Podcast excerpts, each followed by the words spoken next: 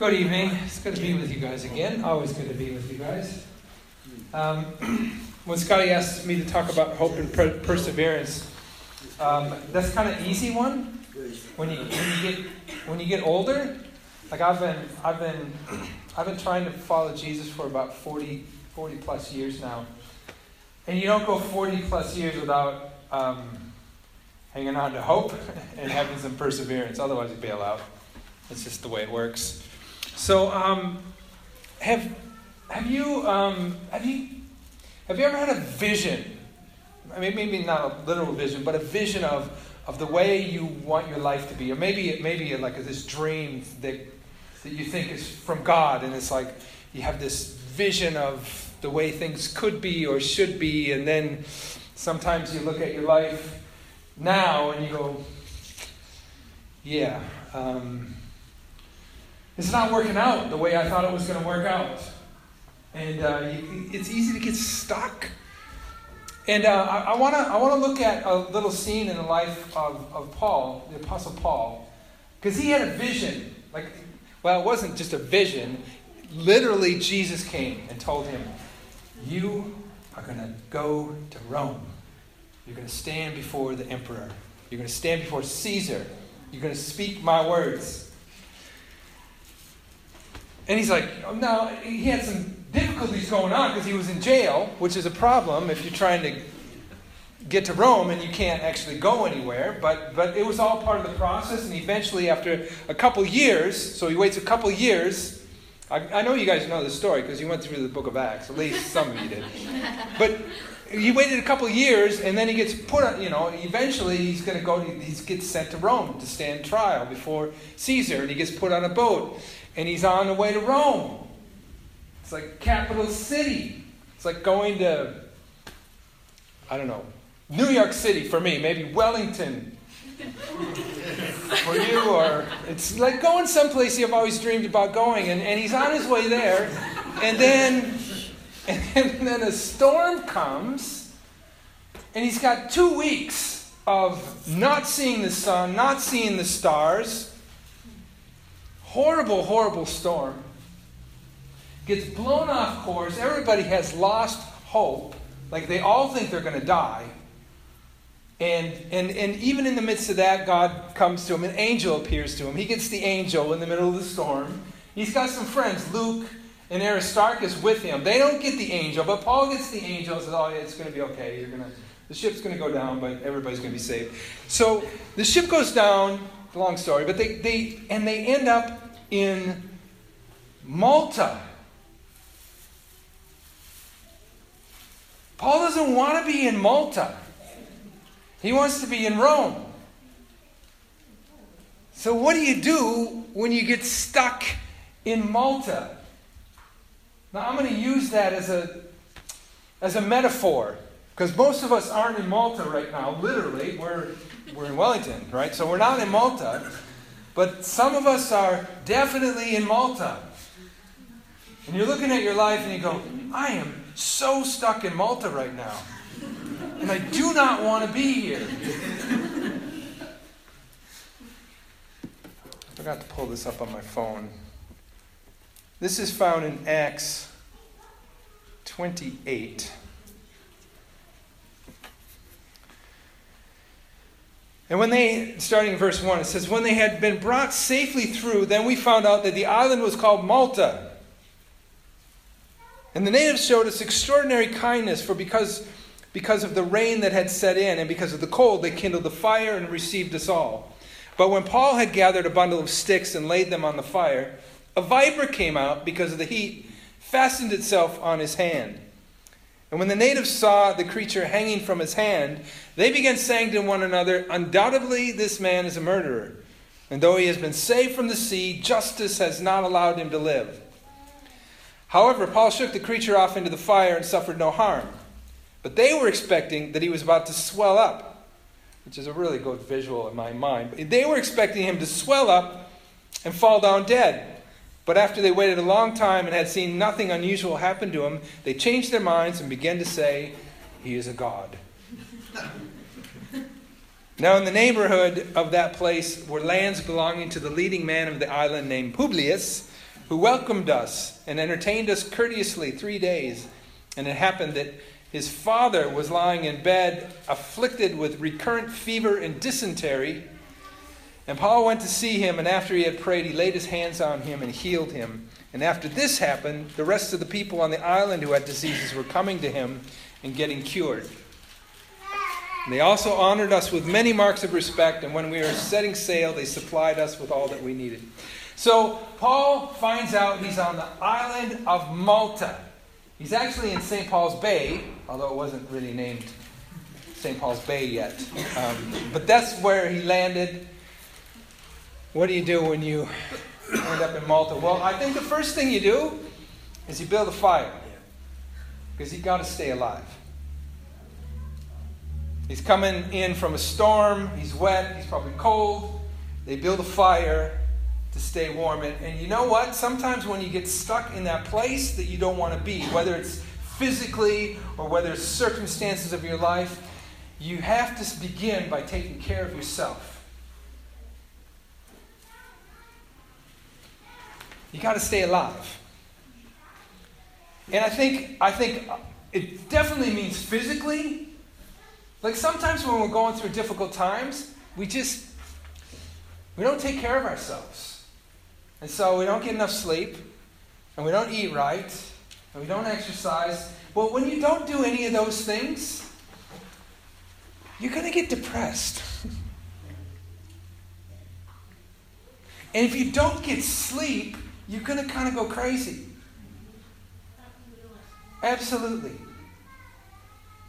So I, uh, the first thing we have to do, we have to physically, you know, some of us we, we have difficult time, difficult difficulty dealing with our circumstances or being in Malta because we have so much sugar and caffeine and alcohol in our system that it's not helping us at all. So I, just, I want to put it up. Now, this is me like at 55 looking back and going, yeah, I did a lot of stupid stuff. I went years not taking care of my body. And that affected my spiritual life. It affected how I dealt with difficult times. So, sugar is not a food group, caffeine is not a food group, chocolate's, chocolate probably is, but we need to be sensible about how we take care of ourselves physically, and then spiritually, we need to we need to have those habits in our lives that sustain us during when we get beached in Malta. those things that you do when you don't even feel like doing them, but, but because you've learned how to do them, they just come naturally, even when it's difficult.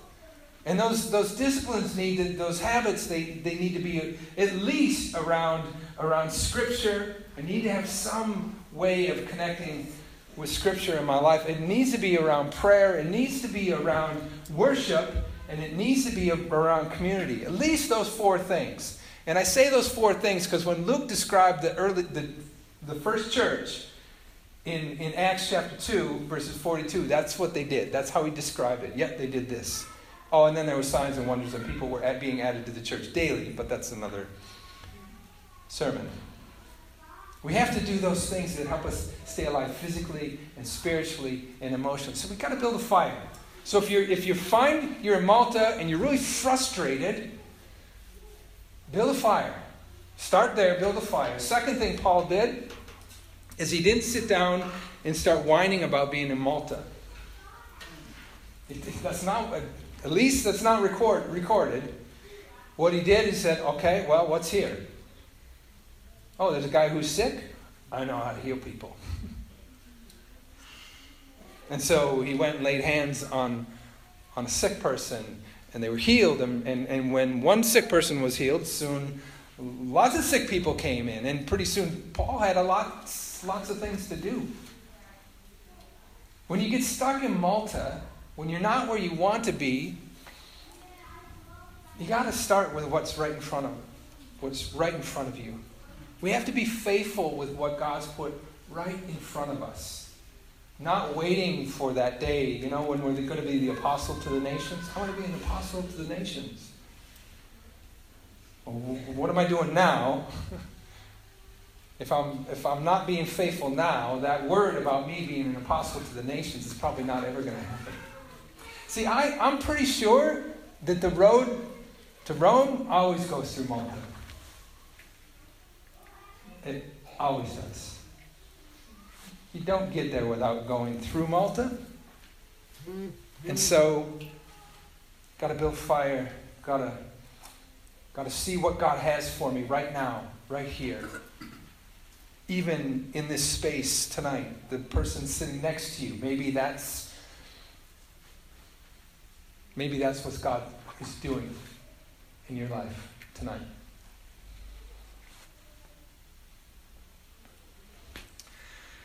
Third thing, though, one, one thing that happened is, is when Paul went to help with the fire. Now, he sees a fire. Um, I don't know if it's a guy thing, but sometimes you look at a fire and, and somebody's making a fire and you go, You call it a fire? I can build a fire. And so maybe that's what's going on in Paul's mind, other than that he's kind of coming across as a know it all throughout this whole voyage. I don't know if you've read the whole story. He's telling the pilot, no, don't go because there's going to be a storm. And he says, well, you should have listened to me and, and all that kind of stuff. So now they, they build the fire and he, and, he, and he goes to pick up some wood to put on the fire and he gets bit by a snake. And apparently a poisonous snake. So the people on the island, their assumptions, the way their worldview worked is if you, if you survived a storm and you were a prisoner, that meant that you were innocent. But if you survive a storm and then get bit by a poisonous snake, that meant that you were actually guilty. And so they said, Justice, the goddess justice, is not going to let you live. And so what they the conclusion they came to is you are a murderer. You're a criminal. That's who you are. And you know what? When you end up in Malta, people are going to have some opinions about why you are where you are. Oh, you must be this. Oh, it's because you did that. So when we get stuck in Malta, we have to know who we are. We have to remember who we are. And we have to let what God says define who we are. Because people will try to put some labels on us when we're in Malta. When our lives aren't turning out the way we had hoped they would be. When we're not fulfilling the vision that God gave us. People will give us some, some labels. We have to remember who we are. Now, when Paul didn't swell up and die, they said, Oh, you must be a god. Okay, again, that was their that was the worldview. Those were the conclusions that they naturally came to. And it would have been easy for Paul to step into that space as well. I mean, if someone starts saying you're a god, that feels kind of good. You are so awesome. I know you're stuck, stuck in Malta, but look how awesome you are. Have to, we have to remember who we are. And we can't remember it if we've never, if we've never discovered who we are. If we've never had that, I think, a revelation from God, allowing us to see that, that we're his sons and daughters.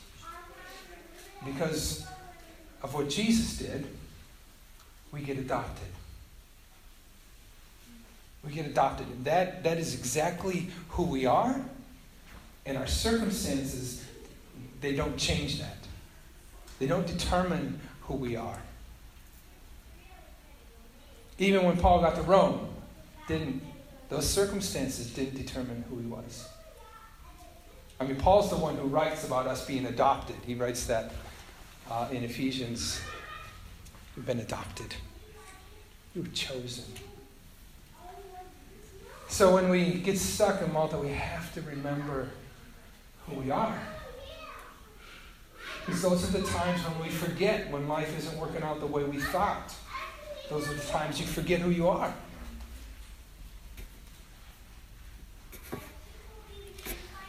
Last thing, when you get stuck in Malta,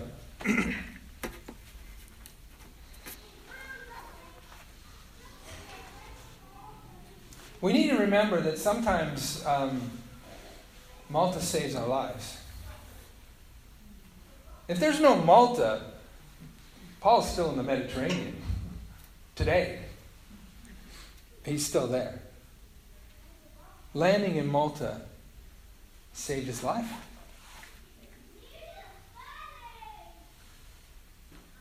When you're getting stuck in Malta, it, it's disappointing. But I'm, I'm pretty convinced that God knows what He's doing. And when we end up there, God's doing something. Sometimes it literally saves our lives.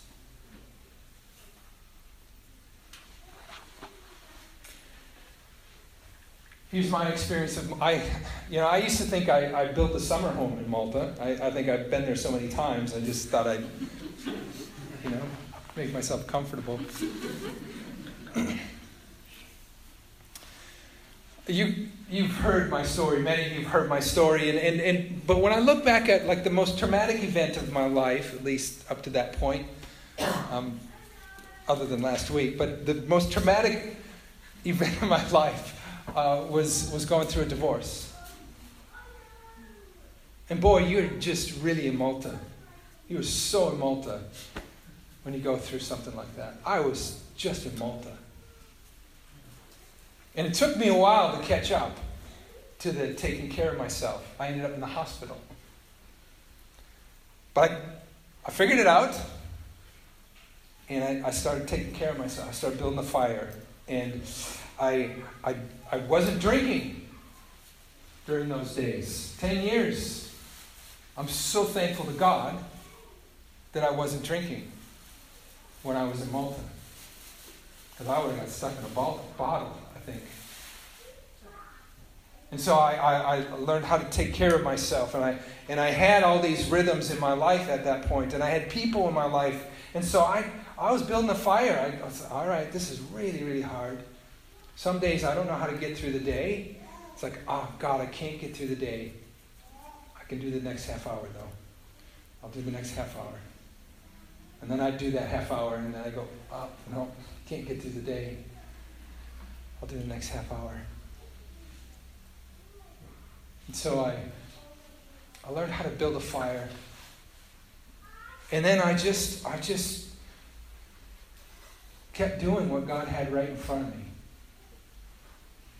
And at the time, we were, you know, I was leading a, a ministry that that was, you know, it was it was this little kind of crazy ministry, and and I just said, okay, well, this I figure these crazy people are okay with me. The rest of the Christian world is not so okay with me right now, but these people still believe in me. And so we just kept doing the stuff. And as we did the stuff, it grew. It actually, the Salvage Yard Church back in Minneapolis actually was birthed in Malta. That's where it came out of. And I had a lot of people putting labels on me, saying, well, this is why this happened. Because of this, you're, you're this. And I would, I, would, I would hang on to the truth the best that I could. And I had moments during that season in Malta where the presence of God was so tangible in this tiny little room in this intentional community that I was living in at the time, where God's presence was so tangible. And it reminded me that I was his son. And nothing could change that. And I look back at that time and I think Malta kind of saved my life. That season was really painful and really life changing. And I'm still standing. At least I got back up again a bunch of times. And I still believe. I still know that God is real. And now I know even more that He takes Malta and He redeems stuff in a way that I never imagined.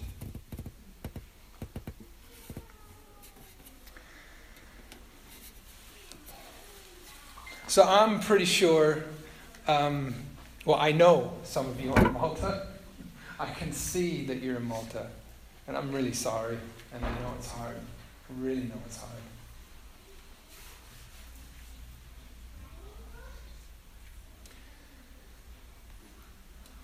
But you probably will get to Rome.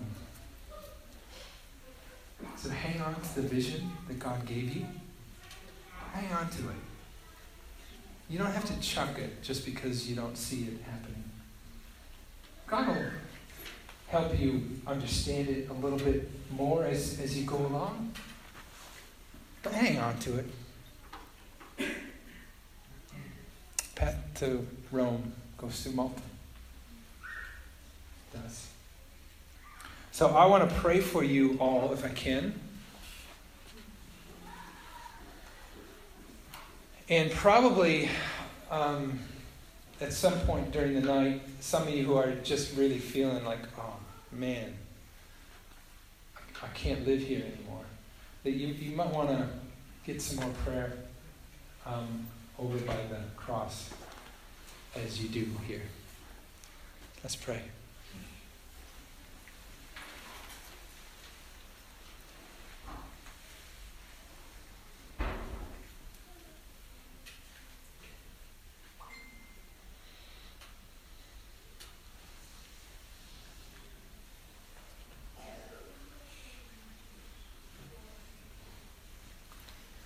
God, you know it's really hard to be in a place that you don't want to be in. You know, you, I, I know that you understand what we go through and what people are going through tonight.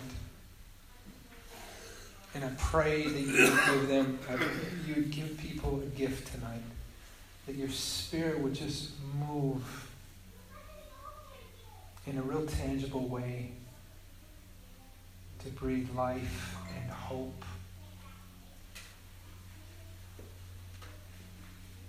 And Lord, I know the enemy tries to use these seasons to accuse you and to accuse us. So I pray for your protection. You deliver us from the evil one. That you protect our minds and our hearts. And I pray that your truth would set people free tonight, that your spirit of truth would bring freedom and hope.